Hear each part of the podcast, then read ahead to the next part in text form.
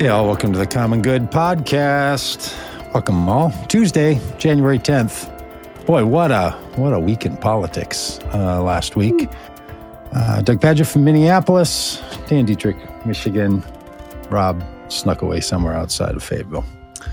Well, the weather Listen, outside we, is um, gloomy, but the, the the Republicans are ridiculous. Ridiculous. last week last week we uh we did 22 crazy political stories from the year 2022 and boy. little did we know that uh number one of 2023 uh, maybe number one, number two, number three, several of the uh, things that could make the Oh. list for crazy political stories of 2023 was just around the corner. Wow.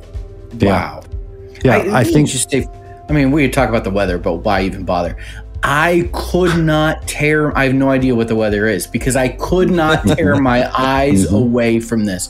I watched hours and hours of C-SPAN coverage of a woman reading people's names.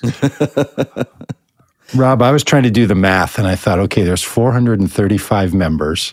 She says a name, they say a name. That's 870 names read each time they do one of those things. And they Times did fif- 15. 15 of them. Oh gosh. I, it is, I think it was 26 hours or something of in session, just jibber jabber and nonsense. Yeah, And I watched so it all. many things. Yeah. I was, I was.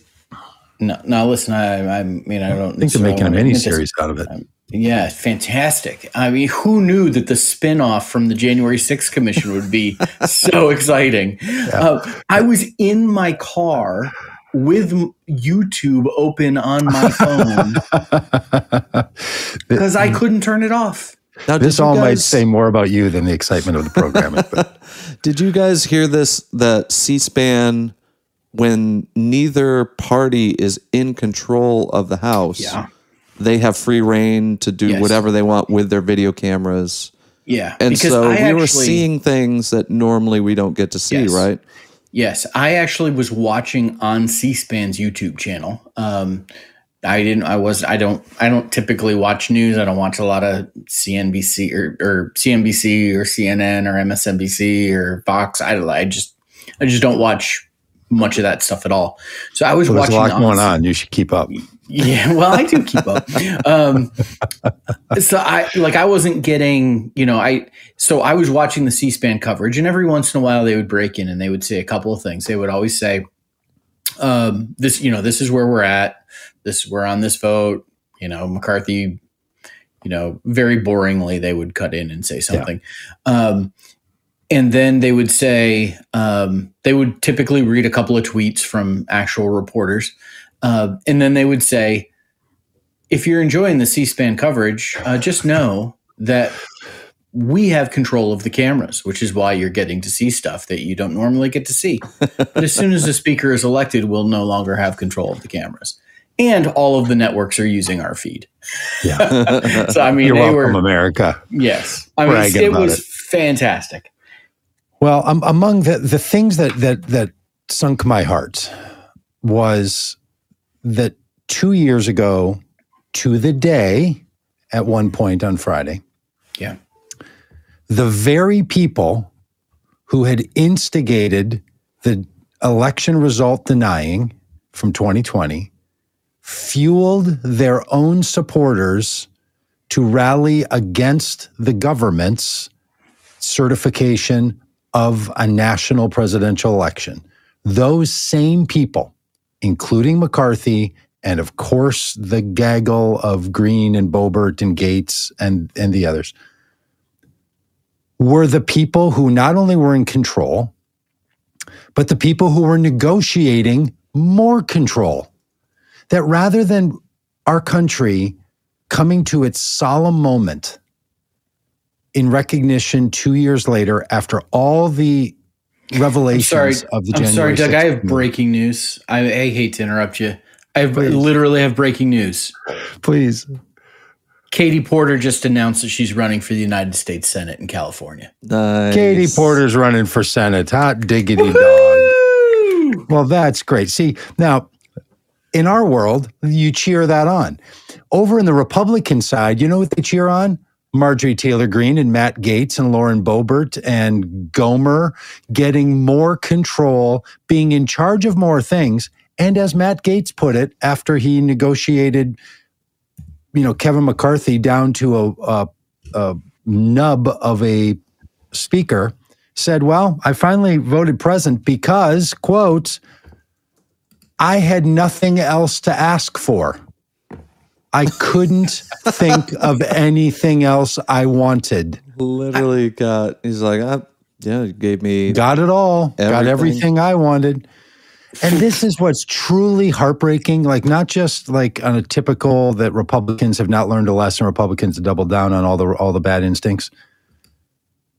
The split screen of January 6th recognition two years later, and those people, including McCarthy, who just under two years ago stood on the floor of the Congress and said that Donald Trump bears responsibility for what happened, then stood on Saturday night and thanked Donald Trump for making him speaker. That this party has completely left behind the insurrection activities of January 6th, 2021. It- it is truly stunning. I didn't think a party could pivot away from it in one day. Might take a decade. I thought for sure a decade from now, people aren't going to remember this. No one's going to hold it against them. Maybe even in 2024. But I really didn't think that while the report from the January 6th committee was still sitting unread on many of their desks, they would have had the ability to turn away from it and just reward the very people who champion it, Yeah. who call those very insurrectionists freedom fighters. The upside is the charade is over. Marjorie Taylor Greene, Matt Gaetz, Lauren Boebert, Gomer, and the rest, they are the face, the power broker face. They're the most famous Republicans to anybody who watches C SPAN on their YouTube channel while driving in their car. These people are the face of the Republican Party, their brand name. And at least now we know it's not the 200 other representatives in the House of Representatives, the brand name. Nope, it's these cats. They're the brand name representation of the Republican Party. And the Republican Party doesn't care. They don't care. What they could have done, Rob, Dan, what I thought they might even do was say, rather than negotiating with you, 20, we're just going to go get 20 people from the Democratic Party and let those people have a more prominent role on some, like give them the same thing that we're giving to you, but not give you power. But rather, McCarthy says, well, at least we got that worked out. At least we're ready to go now. you know, we got that out of our system. Yeah, I'm It just Yeah, it there is was, so you know, outrageous. there was a lot of kind of you know machinations and uh, dreaming of a West Wing style, like yeah. you know, um, you know, political compromise or some Mhm. backroom deal being done between the Republicans and Democrats. It's never going to happen No, apparently because, yeah, I mean, how does if you do that? It, I mean, it would absolutely be good for America, but if you do that, how do you fundraise? You know, like how do you go to Repu- the type of people who donate to Republicans? They, nah, we cut a deal with the Democrats. You know, like it's Yeah, I hear just, just you know, it's Yeah. just a- as fun as it would have been, and as amazing as it would have been. Um, it just is not realistic. I, you know, the the Well, and that's the thing about the Republican voters is that they would rather fund people who make deals with the Gaetzes and the, even even the moderates. All my moderate friends, really good friends, of mine, like I don't even follow all this stuff. Who's Lauren Boebert? I you know, I don't even know who these people are. hmm That apparently those folks are not interested in donations. They're not interested in this. Caveat again, this is why small donations and the move to small donations is ruined American politics. It has just made it crazy that you have to go out and find half a million people who think crazy thoughts to fund you. I, it is. I mean, we've got to find another solution. I'm not saying big money should be it, but this like go out and send you know chip in five dollar emails is is the way. That's the only way you're going to fundraise, and it all comes back to fundraising. I, if that's true, I'm not entirely sure that it is only about fundraising because I don't think a lot of those moderates are fundraising off of the Nutter Butters. I think it's Well- I think it's something else. I don't know. I think it's Well, just I- hardwired goofville. Yeah, I mean, I want to make another point here is part of the problem that has happened in this place. There's been um, there's been a shift in the Overton window Oh, in terms of defining, you know, conservative, moderate, and progressive. you um, think? when we call these Republicans moderates, Mhm. we're doing a great disservice to actual moderates because what we have here is not like and it we need to we need to be precise with the language a language and not equivocate Mhm. um temperamental moderacy Mhm. with with policy or political moderacy Oh, moderacy nice is that point. a word Yeah. um, you know what we have with Matt Gaetz and Marjorie Taylor Greene and Lauren Boebert and and this whole crew, Chip Roy and all of these um these wackadoos that uh, that you know we saw, is we saw a, a temperament that was extreme, a willingness to you know throw a fit if you don't get your way and blow things up, and it, it's very there's a juvenile, immature kind of approach to it. What we see on, you know, with the so-called moderates, the the McCarthy voters was a very sensible, even-keeled, you know, kind of approach, the desire to, you know, not make waves and keep the keep the rules a certain way and follow the rules and we're not going to blow it all up. What we don't have is any difference in terms of policy. Yeah. These right. fights were not about policy. No. Every nominating speech said the same thing about open borders and defunding the IRS and all of the like all of the ridiculousness Mhm. like there is no difference when it comes to policy what we have is a difference in in temperament and so i don't want to call these republicans moderates because that does a real disservice the moderates in the house are people like like dean phillips of minnesota like he's a moderate yeah. um, and and and these these folks on the Republican side are not moderates, and and I I think it actually really hurts. It I, I think it hurts Democrats when Mhm. Mhm. only the Gaetzes and the Boberts and the Chip Roys are labeled extreme. Oh, I see Right. saying. Mhm. Now, I- I what were some that- of the things that uh, the holdouts gained as concessions?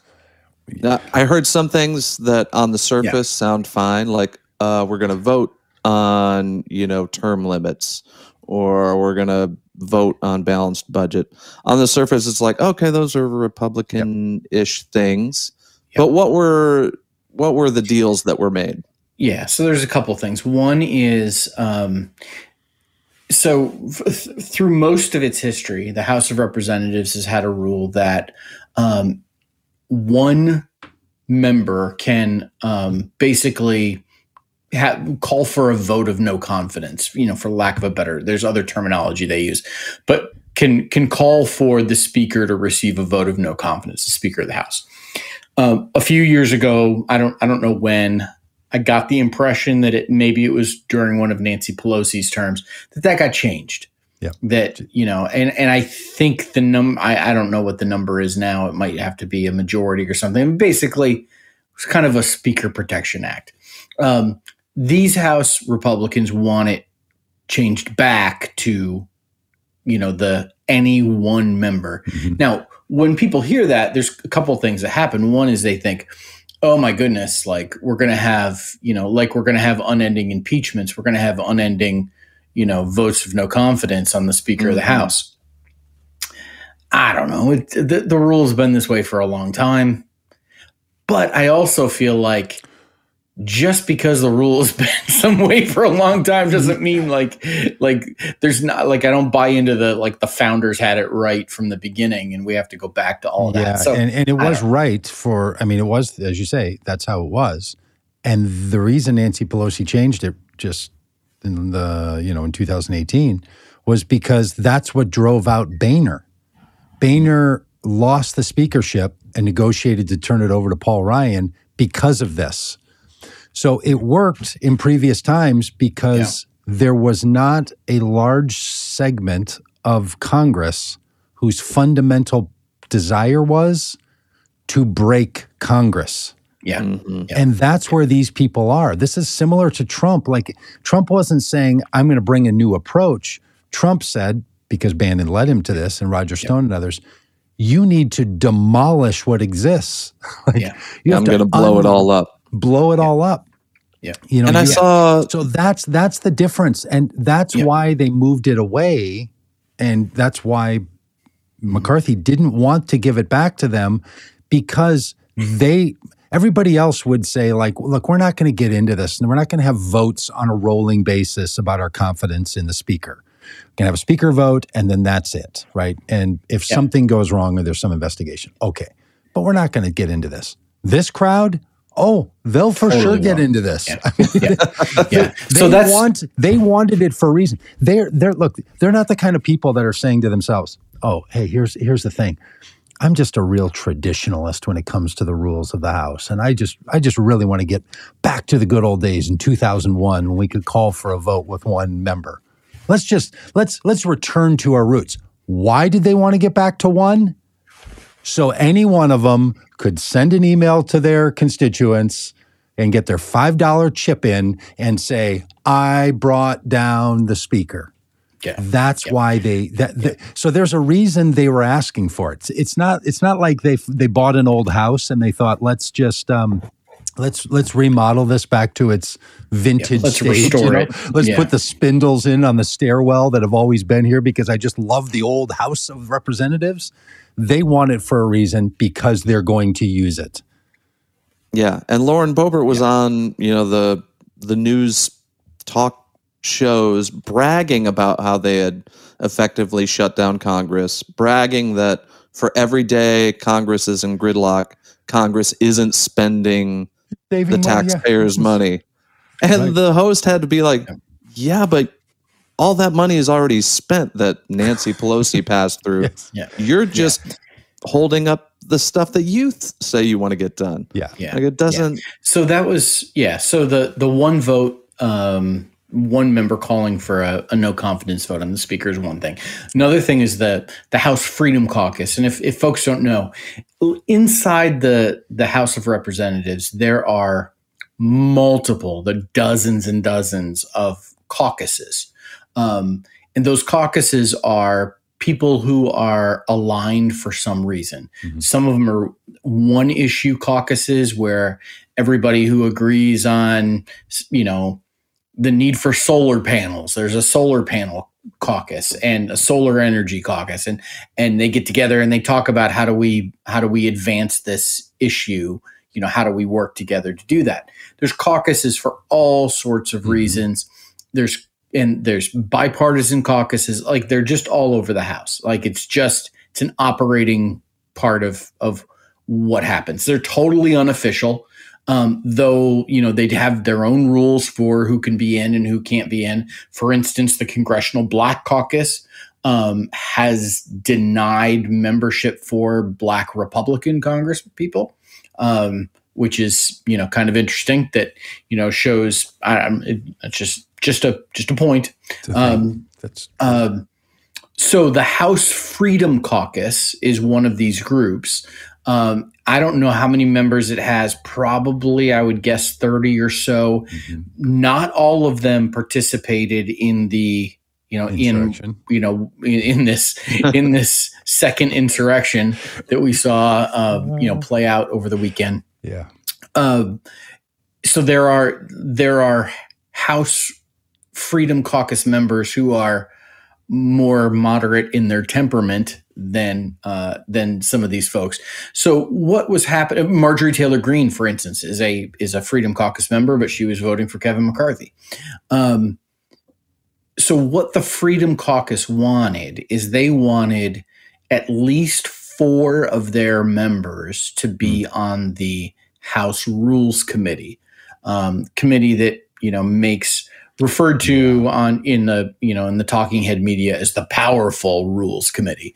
Um, you know because it it determines so much of what happens um, you know in terms of protocol and and all of it. And so they want four members um, of four of their group on that on that committee. And apparently kevin mccarthy has gone for that. Now ultimately uh, committee membership is voted on by the whole House in the same way that um, Speaker of the House is voted on by everybody. Uh, so committee assignments are voted on by the entire House.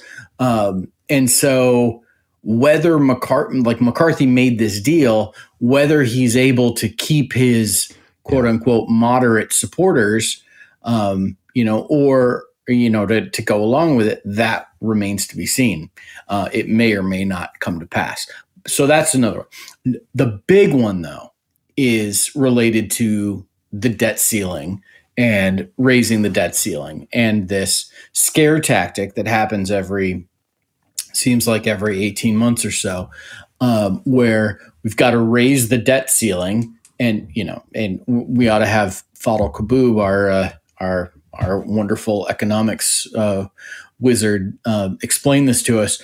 Uh, it's I, I'm sure this is not the way to talk about it, but it's like the credit limit on your credit card.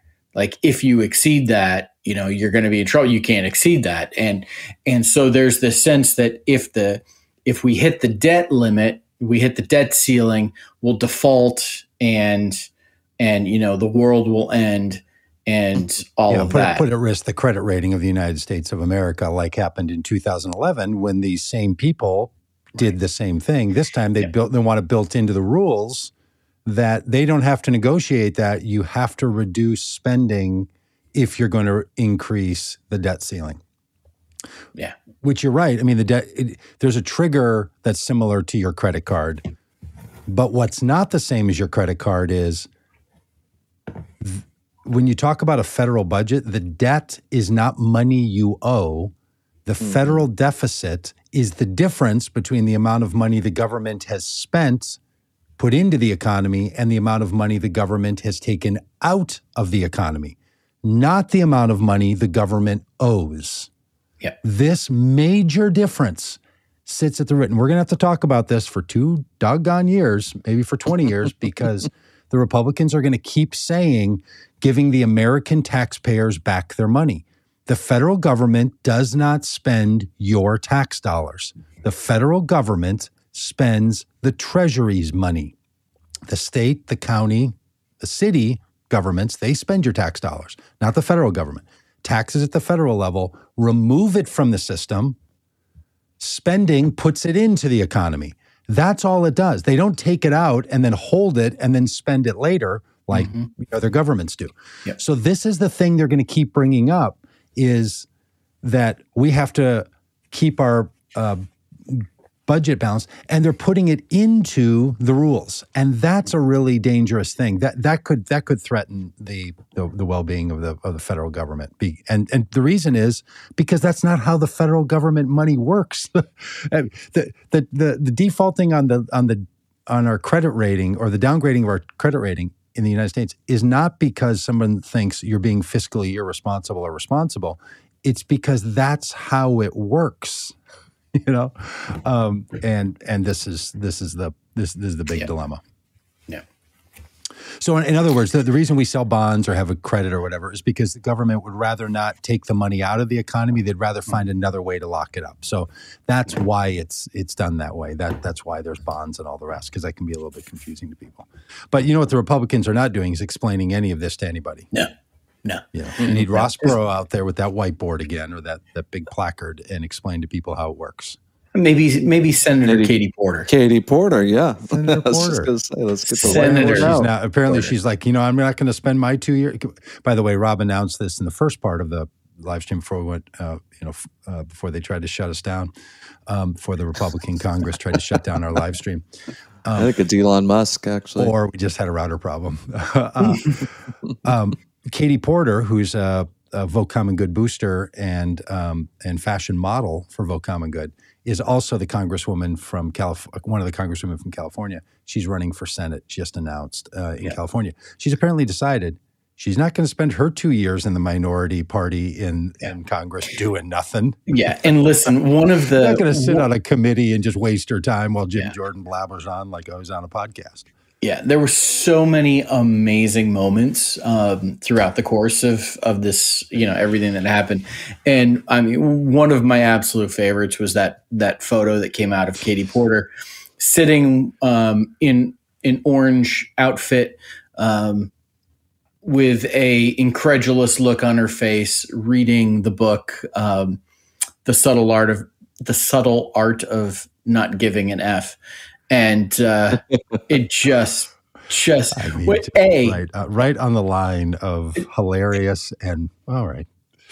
yeah yeah um it was just one of those moments of katie porter masked for masterfully Mhm, mhm. um highlighting the ridiculousness of uh of what was happening on the other side of the aisle and uh i i shot her an email um you know and commented to her about uh about this photo and uh haven't heard back from her Oh, well, she's running um, for Senate. She had, she had to get her that's cool. Yeah. apparently but i mean now i know why she was you know busy making this That's decision to run for the that's probably why Senate, she didn't so, email you back. yeah yeah that's Um, why That's a yeah. I mean, if you have a choice of stories, pick the better story. I'm You going if with you, that, If you for don't sure. know, just pick the better one. It just makes your day. Just makes your day She so was much busy. so much Yeah. what was i mean did uh, on the lighter side of things did you have a what did you have a favorite moment from all of this Um, I I think gotta say watching the a bad lip congressman grab another congressman and pull him back so he didn't punch Matt Gaetz in the face. That was That a was moment. good. Yeah. Mhm. yeah yeah mike rogers the uh, congressman from alabama with a really bad toupee um Yeah. and Surprised it didn't come off, and it's because of solid glue. Oh, Solid it, glue. I mean that would that have been something if he had had his toupee ripped off? Oh, would have been amazing. well, what was yours, Dan? What was your moment? Oh, all the like bad lip reading videos that came Mhm. out from, you know, trying to guess what, you know, AOC is saying to Matt Gaetz or Paul Gosar or whatever. And just the funniest. It's what the internet was made for, you know? Totally. Yes, And I'll tell you, that's the thing that this that the secret or that the uh, freed up C-SPAN cams were able to do because the C- C-SPAN cameras were under the direction of C-SPAN rather than the the House, which controls them once there's once Congress is session. That they were just roaming those things around and keeping them spotlighted on people. Watching how often these Congress people who act like they have nothing to do with the other party and all are sitting next to each other, are talking, are exchanging ideas, are interacting.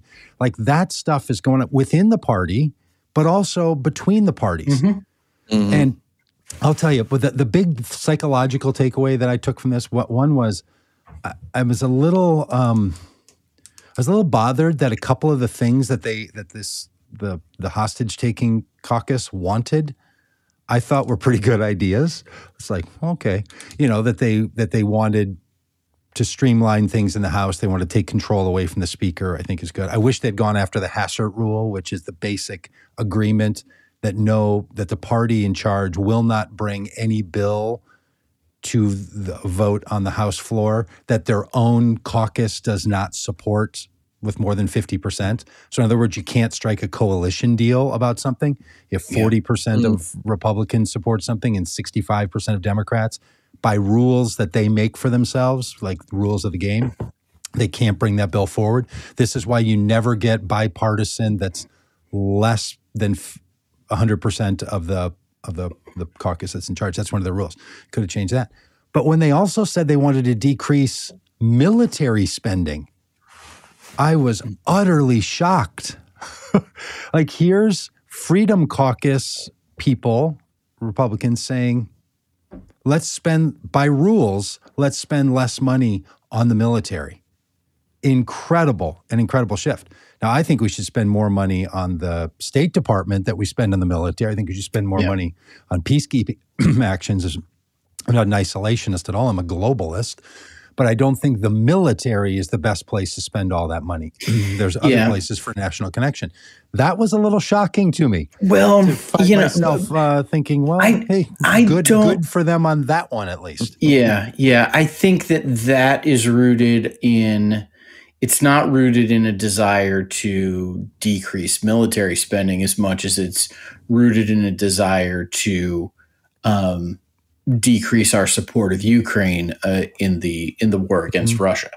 Um, Mm. Now, I mean, hearing Matt Gaetz give speeches, nominating speeches, um, you know, talking about special interest money and and and your lobbyists, and you know, I was like, dang, I'm at, like, I'm actually agreeing with Matt Gaetz on some stuff, and and the corrupting influence of those things. That was, you know, that was fantastic. I mean, there there's two things for me when I think about like the the absolute craziness of it. One was, you know, Donald Trump getting involved because I, I mean, we have speculated. There's been the there's been the the nightmare scenario of Donald Trump being elected speaker. Matt Gaetz voted for him, which immediately triggered a text from me to you guys um, saying, "Whew, that was whew." It's like the uh, the borders are all uh, are all moving there. Um, so they yeah, You got to put the logo behind the in front. You got to put the logo in front of the border. Thank you. Um, Yeah, so um, yeah, um, so the Donald Trump getting that vote from from Matt Gaetz was uh, was hilarious, and then uh, and then when Matt Gaetz nominated Donald Trump, which actually you know which was different from just voting for him, which put you know his name up on the up on the tote board that C-SPAN had, for instance. Um, Donald Trump receiving a, a, a total of one vote.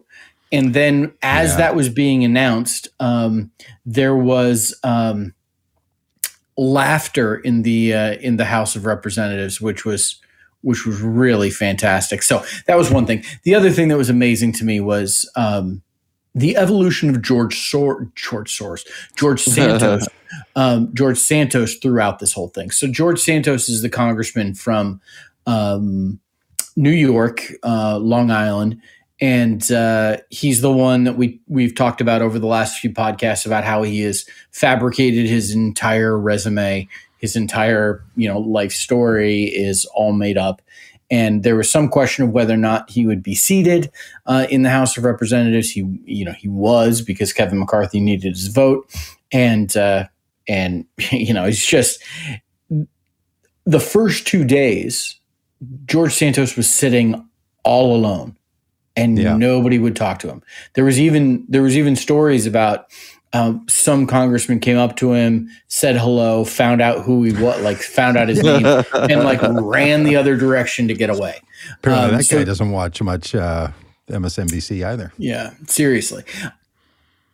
After a couple of days, George Santos started to cozy up to the extreme temperamental, the temperamentally extreme um, part of the Republican Party. He's sitting over, spending a lot of time with Marjorie Taylor Greene. Mm-hmm. The two of them laughing Yeah, it up.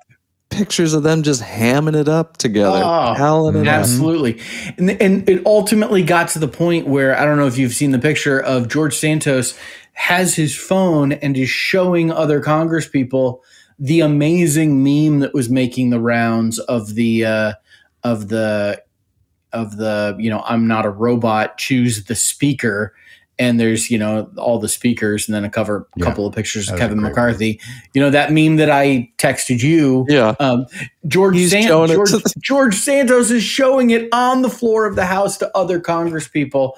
To so, to, like, um, and then, you know, and ultimately, the best news for George Santos is that um, the Republicans have defunded the uh, the House Ethics Committee, um, and so you know, basically, you can get away with anything now as a congressman, which uh, is good for George Santos. But but his evolution throughout the uh, those couple of days was really something to watch. When did you see the image of him getting sworn in where he's flashing the like white power sign? Could that be true? Is that Yes. not a photoshopped photo where his hand That is- down below has the No. he looks like a like like an There's orthodox multiple saint? angles. Yeah, no, it's not a Photoshop photo. It it, Really? it happened, and I'm not sure it was when he was sworn in. I think it was when. I think it was before that. I think it was Oh. during one of the votes. Yeah, I think Like he's, wave- casting like a vote. He's waving at somebody, or he's he's voting. Well, he was, you know, he stood up to when they called his because at one point he missed his name. He would like the camera's on him, and they're like Santos. He's like That's not Santos? actually my name. That's not my name. Yes, exactly. I made that up. It's like, oh shoot, that's Oh, yeah, the that's- that's the name oh, I'm going by. I forgot. I was checking into a hotel and New So I yeah, but yeah, absolute craziness. Well, that wasn't the only uh, big news story of the day. Something that matters a lot uh, to a lot of us around here is that uh, that Joe Biden um, uh, went down to the border finally. Um, which look, I, I'm a big I'm a big Biden supporter. I'm glad they're doing some work on immigration. I'm in this little panel, this little uh, online, you know, keep up on what the Biden administration is doing about immigration. They want to do a lot of good things about it. This, in my view, was a bad week the decisions that the Biden administration made, the way they capitulated to the narrative of Republicans about the mm-hmm. border, the way they've tried to say that somehow fentanyl in the United States, the problem with fentanyl in the United States is that it's coming in. That the delivery system is where the problem is, not on the demand side. So mm-hmm. instead of saying, you know what we're going to do about fentanyl, we're going to launch a major initiative to help people in the United States not be addicted to drugs like fentanyl. Instead, they've they've decided, oh, what they want to do is try to link that to refugees and other migrants walking up to a border. To be preachy for a minute here, we were at the border, the three of us, over long periods of time, rode our bicycles across the country along the border, every single mile as close as we could get to it. Talk to people. We were right there where Biden was, that little section in El Paso. Right photo we had on the screen. our friends work there. We'll be in touch with them very soon. We're going to be going back down there uh, very soon. We invite people to come with us. What you know about drug trafficking is they're not putting it in the backpacks of people walking across the desert, even fentanyl, which is small, right? Let alone the larger size drugs. So rather than saying, you know what, the Biden administration saying, look, we think fentanyl is a problem. Let's work on the demand side in the US. And if we're going to work on the delivery side, it's coming by truck, by boat, by Yeah. train, and by airplane. It's not coming by foot. Mm-hmm. Of course not. And that they miss that messaging and they want to be hardline on this and say that if you're from any country other than Venezuela, Nicaragua, and Cuba, three socialist run nations, then you're not going to be, we're going to keep Title 42 in place and, and keep using the Title 42 limitations to keep people out of the country. It, they're, um, this is the number one talking point for Republicans is the Yep. border. And they're continuing to misnarrate this story, the Biden Yeah. administration. The Obama administration did it. They were wrong on immigration. They were wrong on deportations. The Biden administration is wrong on this one. They have to get better on it. They have to pivot because to give up this one, it, it, it, they're going to gain no voters and they're just going to lose a bunch of people who would say, well, hmm uh, if you care about humanitarian efforts at all, then there's no difference between Democrats and Republicans. And I know that people think that's harsh and they think, no, there's a huge difference. And there could be, they're poising up for huge differences, right? But right now, they're playing straight down the uh, the taunting of the Republicans, and they're going to get exactly what the Republicans want them to have, which is there's no amount of money you could spend that would make Republicans happy for border security. Hmm No amount. Mexico was going to pay for it. They didn't. They pumped millions and millions and millions and millions and millions of dollars. They pumped enough money in that you could buy potato chips for a year in the United States. That's how much money they put in. $7 billion. Rob, did you know that we, we spend $7 billion in the United States simply on potato chips? this commitment of Republicans to spend money on the border is insatiable. There's no amount mm-hmm. you can spend because it's not a money spending problem, it's a policy problem. Create a visa system by which people can come in the country, they can leave the country and come back in the country, they can work and they can leave and it's it's less restrictive than it is now and remove the quota system that says that no more than 15% of any visas a year can be offered to people from any one country. That makes no sense. And that's what's created the problem. It is the rules of immigration that are the problem. It's not the border wall, it's not the agents, it's not the river, it's not fentanyl, it's the rules. And there is still there's a task force. I got an email about this morning, a task force together to look at this. That's a big thing. It's a very governmental thing. And Biden finally, you know, and like and a look, church putting together a committee. Like, hmm. yeah, we're gonna totally let's let's study this. You know, yeah. Not the class clown, but I'll study the class clown and learn how to be the class clown. This is the Biden should have been down to that border week one. I mean, I know that's a talking point for Republicans, but they got a point here. Kamala Harris, who was put in charge of the triangle, you know, the, the triangle countries to solve it, they should have a permanent representative from the administration working along the border. Yeah. They don't. These are so solvable. It is just set aside all the humanitarian unbelievable crisis around the globe for refugees and migrants, and the, that we're in a 10 year pattern of, of massive migration that the world has never seen, for sure. The United States on the southern border could solve this if we chose to. Yeah. Mm-hmm. And Republicans don't want to solve it. I don't know why. I think electorally they would in 20 years do much better if they if they would, but they don't seem to believe that. So they're they're not going yeah. to. Yeah. That was the other big yeah. story in my mind of the of, of the week was that Biden finally went down the board. Like this business about him over with Mitch McConnell over in Kentucky and and, and uh, Ohio, uh, you know, cheering on that they're going to build a bridge. Holy moly! I mean, I know people are like, "What a beautiful split screen! The House can't get itself together." And look at this bipartisan effort on, build, building a single bridge. Yeah, we live in a nation. By I live in a city where one of our bridges just collapsed a few years ago. Remember, and cars drove right into the mm. river. People yeah. died. Yeah, we got bridge problems all over. Like cheering on Mitch McConnell getting did, a uh, bridge. Uh, did I'm Mitch glad McConnell they got a bridge. Vote yes on the spending package that gave the, the money to build that bridge. Good point. No, I think he said no. Let's not have the bridge, and then went to celebrate that mm, the yeah. that there was going to be a bridge. Wants credit yeah. for the bridge. Well, he was for the bridge before he was against yeah. the bridge. Now, in in much less um, substantive um, problems for Joe Biden, um, news broke yesterday that um, fewer than a dozen, but but some number of classified documents were found in an office used by Joe Biden um, after he was vice president. Uh, classified documents that apparently came with him from uh, his time as being vice president. And uh, as they were closing this office at, uh, I believe it was the University of Pennsylvania, um, they uh, they discovered that these documents were there, uh, notified the National Archives, his lawyers did, and and and returned them.